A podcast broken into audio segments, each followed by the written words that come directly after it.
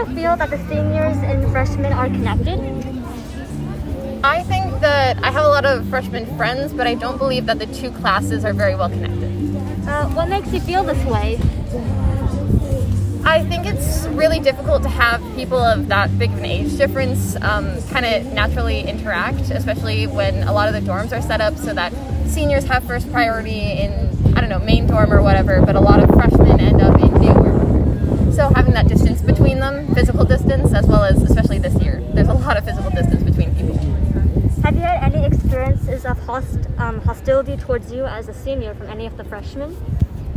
I have not been I've not had any freshmen be hostile to me. I have heard of several instances with my friends, but nothing personal, um, so no. Can you think of a positive experience or a helpful situation that you have had with freshmen as a senior? Uh, yes. Um, so I have a lot of underclassmen friends, so I have met freshmen, but mostly through other people and not naturally on my own. Um, but the people that I have met who are freshmen have been really great people, and I've been able to connect with them really well.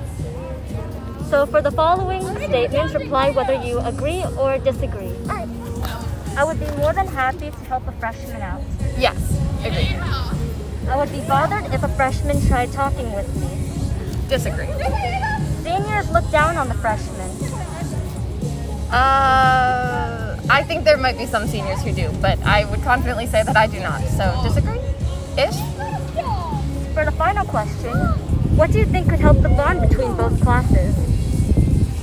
Um, I'm not really sure that there's one solution for this, but um, I think having kind of activities like this, as there's a special day on campus right now, um, having kind of events where you can meet new people like this, and having underclassmen friends that are already established, um, just meeting people through other people is usually how um, I've gotten to connect with others.